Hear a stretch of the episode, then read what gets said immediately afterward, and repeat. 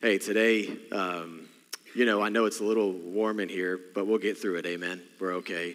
Uh, years and years ago, actually, was on a mission trip with John Castillo and uh, Bridgeway. We took our teenagers on a mission trip to Casuna, Honduras, and it was hot, and they had no AC and not even windows, and this like kind of you know concrete uh, room, and just I mean, right, just so hot, and yet people were singing and dancing and worshiping in the Lord, and uh, and so every time you know, uh, just reminded of just just God is worthy of our praise, whether it's warm or cold, and thank God for this place. Amen. All right. Well, today we're in part four of Swing Your Sword, and Matthew chapter five is where I'm going to start talking about, but Matthew chapter six is where we're going to be. So if you have a Bible, you can turn there, get out your sermon notes, and uh, stay with me today.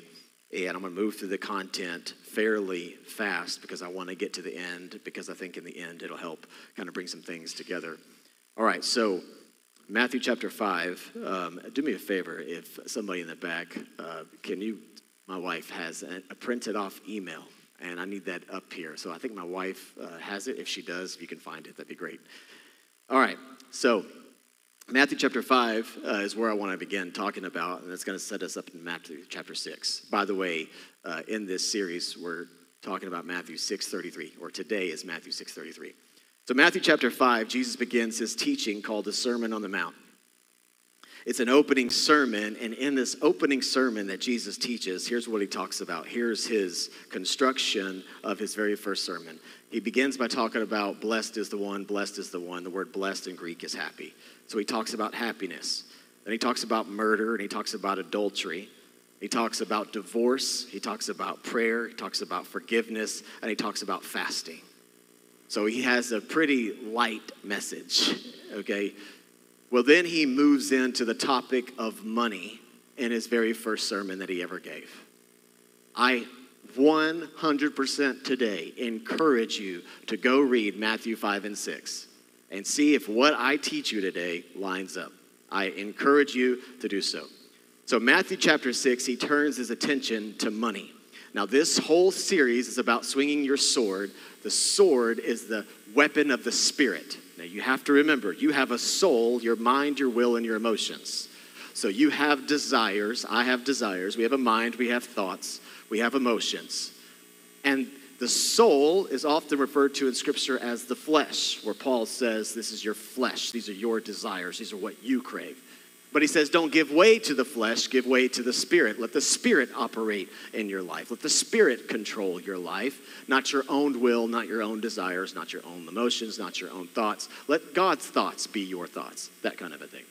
So, in the context today, we're going to talk about money. And by the way, if you often visit churches, and if you're visiting today, and it's like, man, everywhere I go, I hear money. Maybe God wants to talk to you about money, you know? Anyways.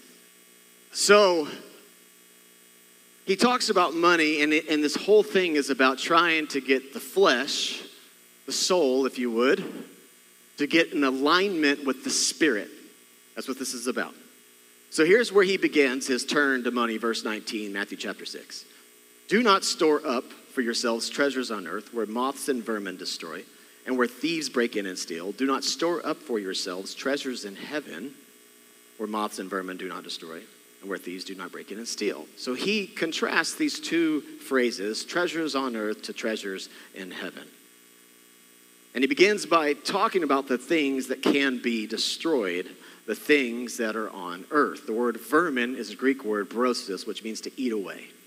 Most likely, this is a picture in the Middle East. Many individuals uh, who were of great wealth, consisted of corn and grain, were stored away in great barns or great amount and he says, if you do that, that could be eaten away by different, you know, animals or insects or could go mold on it. He says, don't store up your treasures there. In addition to that, in the Middle Eastern part, the individual's wealth often consisted of fine clothing, just like many times we see today, where wealthy might, people might put themselves in elaborate clothing. But such things were foolish to set their heart on because moths might get at them when they're stored away, and all their beauty and value would diminish or be destroyed. And then he talks about a place where thieves could come in and steal. The reason he makes a reference to that is because in Palestine, many of the walls And the houses were made of nothing stronger than like baked clay. And so it was easy for a thief to come in and steal and grab whatever treasures were in the house. So Jesus is simply making a warning against pleasures that wear out, erode away, or can be stolen. Treasures on earth give no permanent security or satisfaction. If we're wise, we'll build our happiness on the things which we cannot lose, things that are independent of chances or changes in this life. That's the whole point of Jesus' statement. Write that in your notes. What separates treasures on earth from treasures in heaven is the word permanence. Thank you. Write in the word permanence. Thank you. Okay, I just got the letter, the note from my wife. She just sent me a love note. Thank you. I'll try to find it on my email if I can get to it. What separates treasures on earth from treasures in heaven is the word permanence. Jesus teaches when we spend our money, consider its permanence. Jesus teaches that a spending has eternal rewards. There are treasures in heaven, so according to Jesus, there are rewards in heaven at some degree. So when he talks about spending money, he talks about these treasures he talks about this idea of permanence. Consider the permanence. In fact, we do that all the time. We say, hey, if you're going to buy something, make sure it's of good value, it's worth well, or it's not cheap, or it's not going to break soon. He talks about this idea of permanence as it relates to our money. There's a great quote by a guy named Jim Elliot, who was a missionary who died for the faith, He was martyred. He said, He is no fool who gives what he cannot keep to gain what he cannot lose. Then Jesus tells his disciples why we should spend our money on the things that last. And here's what he says For where your treasure is, there your heart will be also. And by the way, if you have the Bible app and you notice today that that's the verse of the day, I did not know that. I wrote this out a week ago. So it's not that me and the app get together and talk about what, what I'm preaching. They don't ask me. But maybe God wants to communicate. Amen? Yeah. Where your treasure is, there your heart is also. Jesus makes the conclusion that you can only have your treasure and your heart in one place. Do you disagree? I will pause for your no. You can only have your heart and your treasure in one place. Wherever your treasure is, there your heart is also. It cannot be separated, according to Jesus. Investing our treasure in material things keeps our hearts anchored to earthly values. But when we invest in things of eternal value, our hearts remain loyal to God. I want you to write this into your notes. There's a connection between our heart for the Lord and our giving to the Lord. I want to pause there. You may not like this, but it's true. There is a connection Jesus draws the conclusion wherever your treasure is, there your heart is also. There is a connection between your heart for the Lord and your giving to the Lord. You can try to run from that all you want. You can try to deny that, but you will be wrong. There is a connection between your giving, financially, your money, and your heart for the Lord cannot separate the two. You cannot pretend that that does not exist and it's not necessary and it's not needed. Jesus said, wherever your treasure is, there your heart is also. You think about that and you say, well, what does that mean? Anybody in here would like $10,000 of stock? Anybody? Raise your hand if you would. I have a bag of money today. Under your chair is a number. I did this. Under your chair is a number between 101 and 150, and number 76 is going to get $10,000 of stock. Anybody want to check their chair? You know you do because you're wondering, maybe. So, if I gave you $10,000 of stock, or you took your own money and put $10,000 into a particular stock, I guarantee you, you'd watch that stock. You would care what's happening in that stock that you do not care about today because you have no money in that stock. Wherever you put your money, your heart goes after it.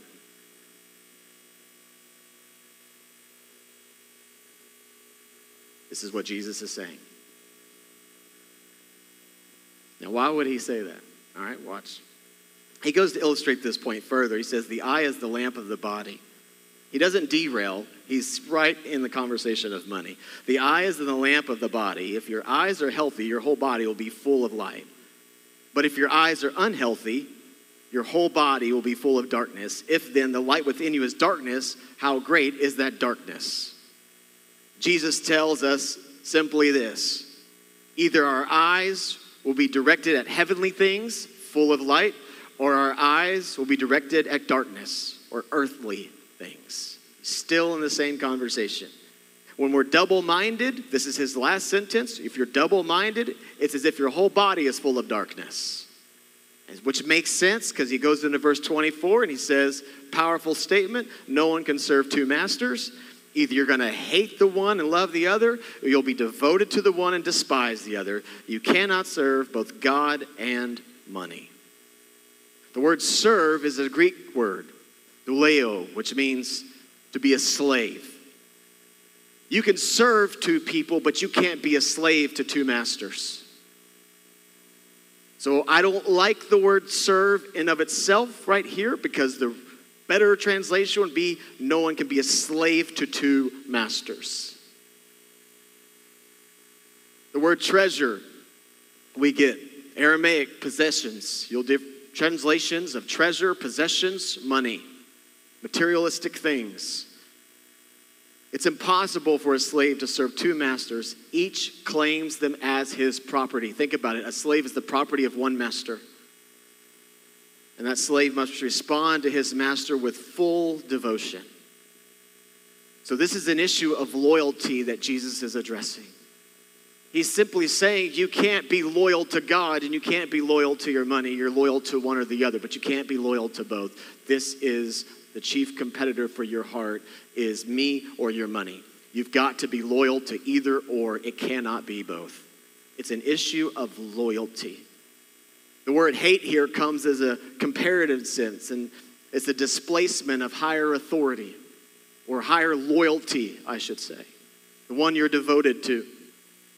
In other words, you could write this in we are either God centered or money centered. There is no other option. Your life is either God centered or it's money centered. Those are your options. According to Jesus, those are your options. God centered, money centered. I think you could fill that in and say God centered, self centered. When you're money centered, you're self centered. This is the devotion. Jesus says we can only worship one, and it's either Him or it's money. There isn't room in lives for both. So, how do we know if we're a slave to money and not God? That would be a great question to ask. I think the word is sacrifice. Sacrifice is an indicator of service. In other words, a question might be to ask yourself which one do you sacrifice for? If we will sacrifice for the sake of money, but will not sacrifice for the sake of Jesus, then money is our God. Many people wake up every single day and sacrifice for money. Think about all the sacrifice that people will do to gain more income, more money, work multiple jobs, work this, work that, do that, to gain more, more, more, more, more. But they rarely sacrifice for the Lord. Sacrifice for the Lord. Sacrificial giving. Sacrificial giving is I give and it hurts a little. That was a sacrifice. I had to give up something so I could give something. Sacrificial. Jesus continues on in the teaching and he says, Therefore, and that's a very important word. Because some think, well, he's talking about now he's going to go into worry, he's talking about anxiety. No, he's still connecting the dots to money. Therefore, based off what I just told you in regards to money, therefore carries it over he says, I tell you, do not worry about your life. How many of you have ever been worried about your finances? Raise your hand high. Come on. You ever worried about it in your life? I know today you don't, but look, raise your hand. You ever worry about money? Come on, keep your hand up. Yeah, there you go. If you got kids, got a life, retirement, you worry about money. How are we going to get this? How are we going to pay for that? How are we going to do that? Okay. The best news in the world is Jesus is about to tell you how not to worry about money ever again. If I could say, you don't have to worry about money for the rest of your life, how many of you would say, Hallelujah, Amen, praise Jesus? Now, most, yeah, come on, yeah, woo, that's good church, you know, all that. Okay. We would, we, we all the time say, man, it would be so nice to not have to worry about money. And so we play the lottery. Or, you know, or you look at someone who has way more money than you do, okay, and that's all contextual. You, something like that. Oh, how nice it would be not to have to worry about money. Okay. Jesus says, I'm going to show you how not to worry about money. He says, Therefore, I tell you, do not worry about your life.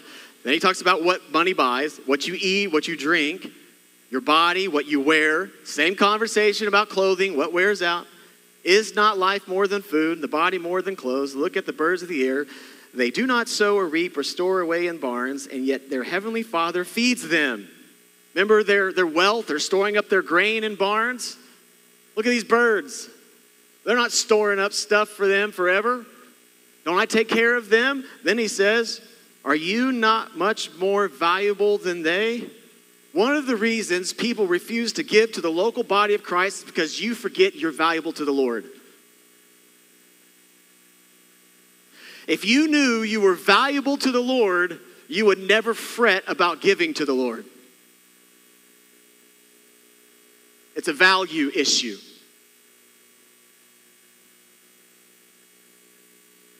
Are you valuable to the Lord? And if you are, then why fret about giving to Him?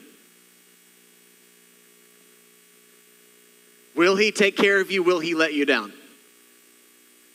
All right. This is his point he's making. Can any of you, can any one of you, by worrying, add a single hour to your life? No, worry doesn't work. Verse 28. And why do you worry about clothes? See how the flowers of the field grow? They do not labor or spin, yet I tell you that even Solomon in all of his splendor was dressed like one of these. Says, if that is how God clothes the grass of the field, which is here today and tomorrow is thrown into the fire, we'll talk about that in a minute. He's not saying he's going to cast people to hell in this context. He says, well, will he not much more clothe you, you of little faith? Here's Jesus' whole point of that uh, illustration or a parable, if you want to call it that, or a teaching. God puts a lot of care into making flowers and the colors and how they grow and how they develop. Think about all the attention to detail he puts in to a little flower.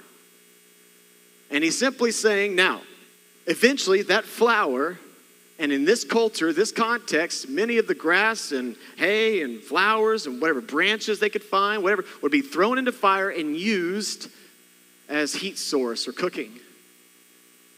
So, this is how much attention to detail I put into the grass of the field so that you can just burn it up all the time. How much more do you think I care about you? If I put that much work into detail into the fields that you're just going to burn up shortly. His point is value. You of little faith. The idea of faith is don't you know that I loved you, care for you, you're valuable to me? Do you trust me? That's his whole point. Verse 31 So do not worry about saying, What shall we eat? What shall we drink? What shall we wear? Still the same context as where we started in verse 19. For the pagans run after these things, earthly living. And your heavenly Father knows that you need them. Then he gives the solution, he gives the answer. How do you not worry? He says, Well, seek first the kingdom of God. Seek first his kingdom and his righteousness, and then all these things will be given to you as well. Therefore, do not worry about tomorrow, for tomorrow will worry about itself. Each day has enough trouble of its own. The word seek here means to aim at or strive at. So seek first his kingdom.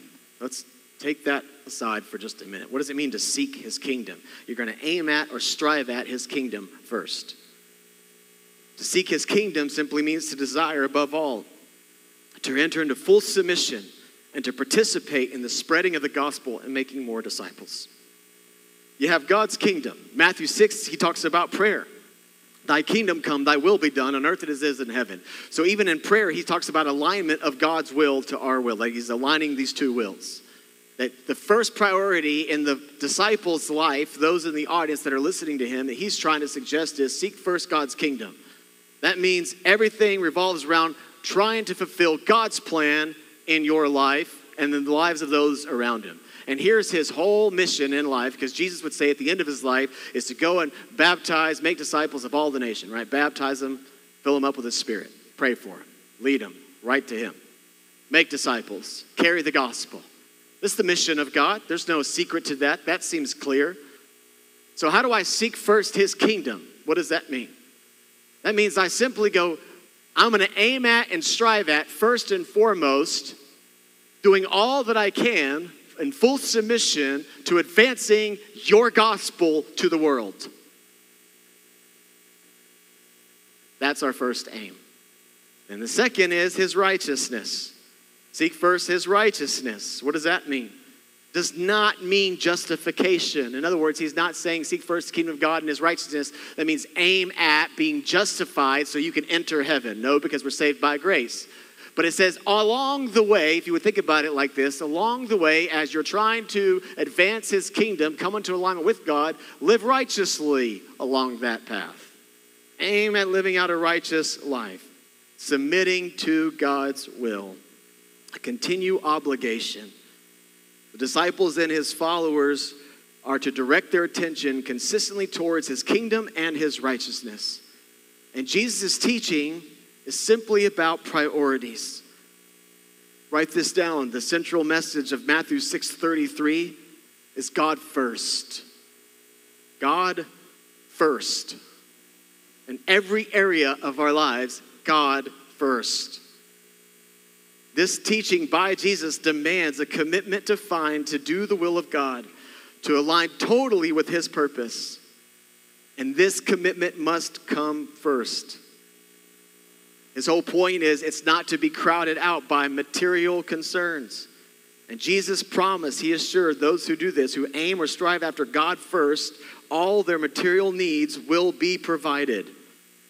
Which means followers, his followers, should have no material concern. Worrying about the needs being met is unnecessary. Simply put, if we put God first, God will take care of the rest. God will take care of the rest. Write this in. When our money is mastered by the Lord, our money will serve his purpose. Would you imagine a world where Christians practice Matthew 6:33? Where they sought first him and his kingdom and his righteousness would rule and govern their entire lives, ordering their priorities around God first. This is about priority. Jesus wants us to know that money is not a worthy object to devote our lives to. If we think it is worthy, then our God is our money. Then our life will be cursed with worry. If your life is cursed with worry, you may have a money heart issue over there. Need to address. Jesus calls them to change their passion, in other words If they're going to follow him, be more passionate about his kingdom, advancing his kingdom, which is what he's wanting his disciples to do, then a habit or passion can only be given up by a greater habit or passion. It's to replace it and to make him the central piece of their passion in their life. Giving money to the Lord is not as much about money as it is about statement of priority in your life. When we give God our money to Him first, we recognize who is first place in our life. Psalm 24, verse 1 says that all things in the world belong to God. Giving to Him first at the very top is a statement of trust. When we give to God first, we say we trust you to meet our needs. I care more about advancing your kingdom than anything else. You first. And here's the typical debate as it relates to money, and it's centered around how much. Most people, when they come to me about questions, is about how much. How much? And the word that we get hung up on is tithe. Well, is it 10% or what's the deal with that? I don't know. And it becomes about how much. I want to help you with something because I think this is absolutely critical for you as you think about money as it revolves around God and His kingdom and the church. Write this down if you would, and I'll help you unpack it. What we give to God can be debated, when we give to God cannot. You and I could sit down over a cup of coffee and you could go rounds with me and you could bring your commentaries and your studies and your Old Testament and your New Testament. You could try to debate with me all day long about 10% or not 10%.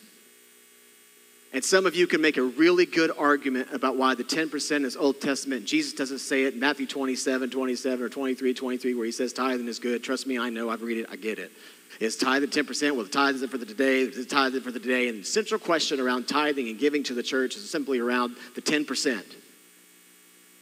Go ahead, debate it. Let's have a cup of coffee, let's debate it. But you will lose if I ask you when. There is no debate when. First. This is a priority issue. It's not about percentage as much as it is about priority. Stop arguing about percentage, I would say to the local church, and say, start talking about priority. That's the deception of Satan. For the church to divide and argue about percentage when the whole point is priority. You want to talk about percentage? Let's go there. Psalm 24, verse 1 says, All things belong to the Lord. Everything on the earth belongs to him. So, how much of your money belongs to him? 100%. So, if you want to talk about how much a percentage belongs to the Lord, I got the answer for you. Every single penny. See, all right. I'm packing. I hate, I, you know, I love it when people say, preach, come on, preach. Man, I wish the church would do it. I'm going to be honest with you about something right here. Okay? Oh, goodness. These are the moments where I was, shut up, Ricky. okay? Real talk. I'm going to try to help you on your exit as you leave. Never come back. So I'm going to help another church when you. So another church is going to be blessed by my teaching. Um, all right, you ready for this? Okay. If you want me to sit down I'll be happy to, to give you better detail about what I'm about to tell you. But what I'm about to tell you is, is true. All right? All right. Been doing ministry 16 years, senior pastor for seven. I've talked to many senior pastors, church planners, large and small, all over the nation. The data I'm about to give you, I've given to some of you in private conversations, but I'm going to give it to all of you now. I told you, imagine a world where Christians actually believe Matthew 6.33. Priority. All right, ready? Here we go. So here's some fake numbers, but the ratio is the same. No matter what church you go to in Trinity, Odessa, Florida area, choose one. This will be statistically about the same. If you have 100 people, right? 100 people in, in a church, we'll call them 100 families. In church world, we'll call them units, just to kind of see it as a giving unit. If you have 100 units, 100 people within the church, 20 units. That is to say, one family writes a check, or 120, you know, one family gives, the Hughes family gives, we're one, one unit. 20 units out of the 100 carry 80% of the church's finances. That means 20 families in a church of 100 carry 80% of the budget. Which means 80% of the people in the church give 20. Now, out of that 80, it's about half, actually a little less, that carry the next 20%. I'm telling you, giving in American churches, we talked about generosity. You know what the truth is? Churches in America are so not generous. It's not the organization, it's the people. Churches struggle all the time. And it's a percentage game. If you have a thousand, then you have 200 people tithing, really. 800 don't. If you have a church of 10,000, the same stats apply. So it becomes a numbers game. Can I ask you the question Jesus asked? Without condemning you, where is your faith? Don't you know how valuable you are to him? It wasn't condemning. Jesus wasn't. Jesus was trying to encourage them, stop worrying about money, just do what I tell you to do and trust me. Just put me first. Make me the priority of your life, and you don't have to ever worry about what you wear, what you eat, or what you need. That's his heart.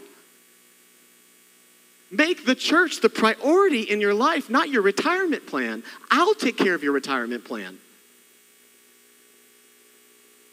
Amen. Goodness. I know.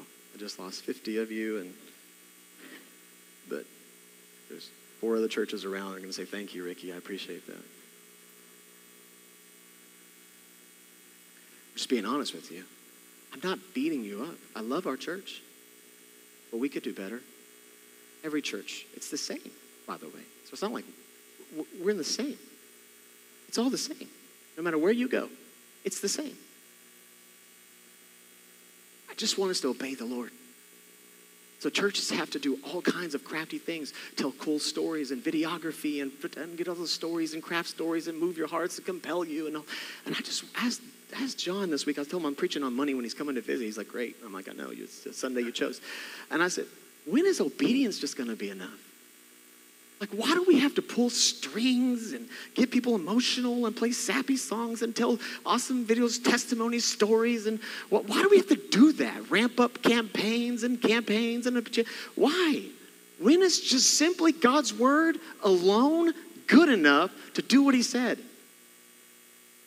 You get so wrapped up in how much, and you never even start with first. Stop debating with your family or internally if you're single with, well, how much? Just start with first. All right. Here's why Jesus wants you to give him first. So Ricky can have more money and he can buy better clothes. No, right? No. So, so the church can have big buildings? No. We want a building, of course. But no, that's not it. The reason Jesus wants you to give to him first, this is in Scripture, it's so clear, is here's why. Write it down. When we seek him first, we find him. And when we find him, we find all we need. He wants you not to worry about your money. He wants you to find a relationship with Him where He values you so much you never have to worry about it again. That's what He wants for you. He's so desperately, so he's saying, hey, when you put me first in your life, you find everything you need me. All you need is me. And if I care this much about the birds in the air and the grass in the fields, how much more do you think I'm going to care about you, you of little faith? It's his heart for people. And he knows the stress that finances can bring on a person's life and a person's marriages. the number one reason why people get divorced is finances and he hates it. Don't you just trust me? Put me first, pursue righteousness, and let me take care of everything else. Do you trust me? That's his whole point. I invite you to swing your sword, invite the band forward. Every single week we've been landing with Matthew or a, a verse that invite you to swing. Matthew 6:33, we'll put up on the screen. I invite the band to come up as we wrap up today. So here's why I'm gonna put this sword up when you're debating about giving money to the local church, to the body of Christ, to his bride, when you're debating about that, I want you to swing this sword. Ready? But seek first his kingdom and his righteousness, and all things will be given to you as well. Okay, we've been doing this for three weeks. This is our fourth week. Now you know to, to read it with me. When your when your flesh, that's my money. I work hard for it. When your when your soul is in a fight, I don't want to surrender that. But I don't think that's right.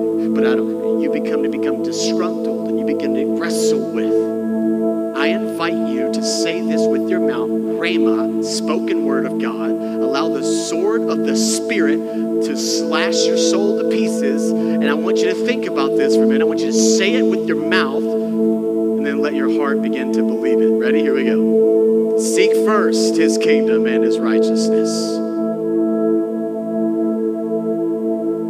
All right, let's do it again. Ready? Here we go. But seek first his kingdom and his righteousness, and all these things will be given to you as well. Okay? One more time, but we're going to yell out seek first his kingdom and his righteousness. Are you ready? Here we go. But seek first his kingdom and his righteousness, and all these things will be given to you as well.